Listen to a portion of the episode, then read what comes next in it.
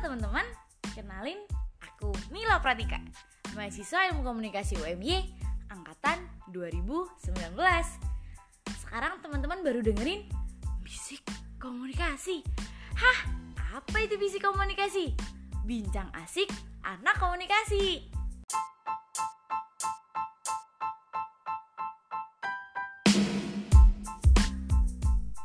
Nah, episode kali ini aku akan bahas tentang lembaga penyiaran di Indonesia. Pasti teman-teman penasaran nih, lembaga penyiaran di Indonesia apa aja sih? Ngomong-ngomong, kalian tahu nggak jenis-jenis lembaga penyiaran yang ada di Indonesia?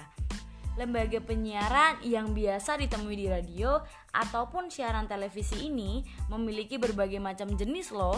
Yang pertama ada lembaga penyiaran publik atau yang disebut LPP yaitu lembaga penyiaran yang dibentuk dan didirikan oleh negara. Sifatnya netral, independen, dan komersial, berbentuk Badan Hukum Indonesia.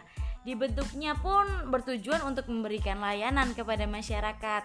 Yang kedua ada lembaga penyiaran swasta atau yang disebut LPS. Sama seperti LPP tadi yang berbentuk Badan Hukum Indonesia, sifatnya independen dan komersial melarang WNA atau warga, warga negara asing sebagai pengurus kecuali bidang keuangan dan teknis. Ada pembatasan kepemilikan silang. Dan yang ketiga, ada lembaga penyiaran komunitas atau yang disebut LPK. Dibentuk oleh komunitas, sifatnya tidak komersial, independen, dan jangkauannya sempit nih teman-teman. Program yang ada hanya pendidikan, budaya, dan informasi mengenai Indonesia aja nih. Terus yang terakhir ada lembaga penyiaran berlangganan atau yang disebut LPB. Hanya menawarkan jasa penyiaran berlangganan aja nih.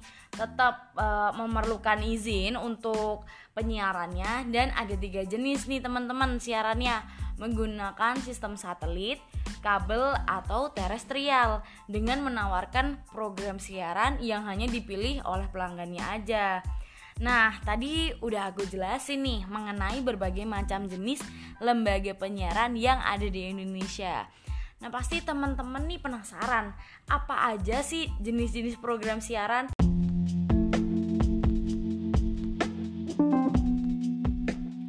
Jangan sampai ketinggalan untuk dengerin podcastku yang selanjutnya mengenai jenis-jenis program siaran. Sampai jumpa.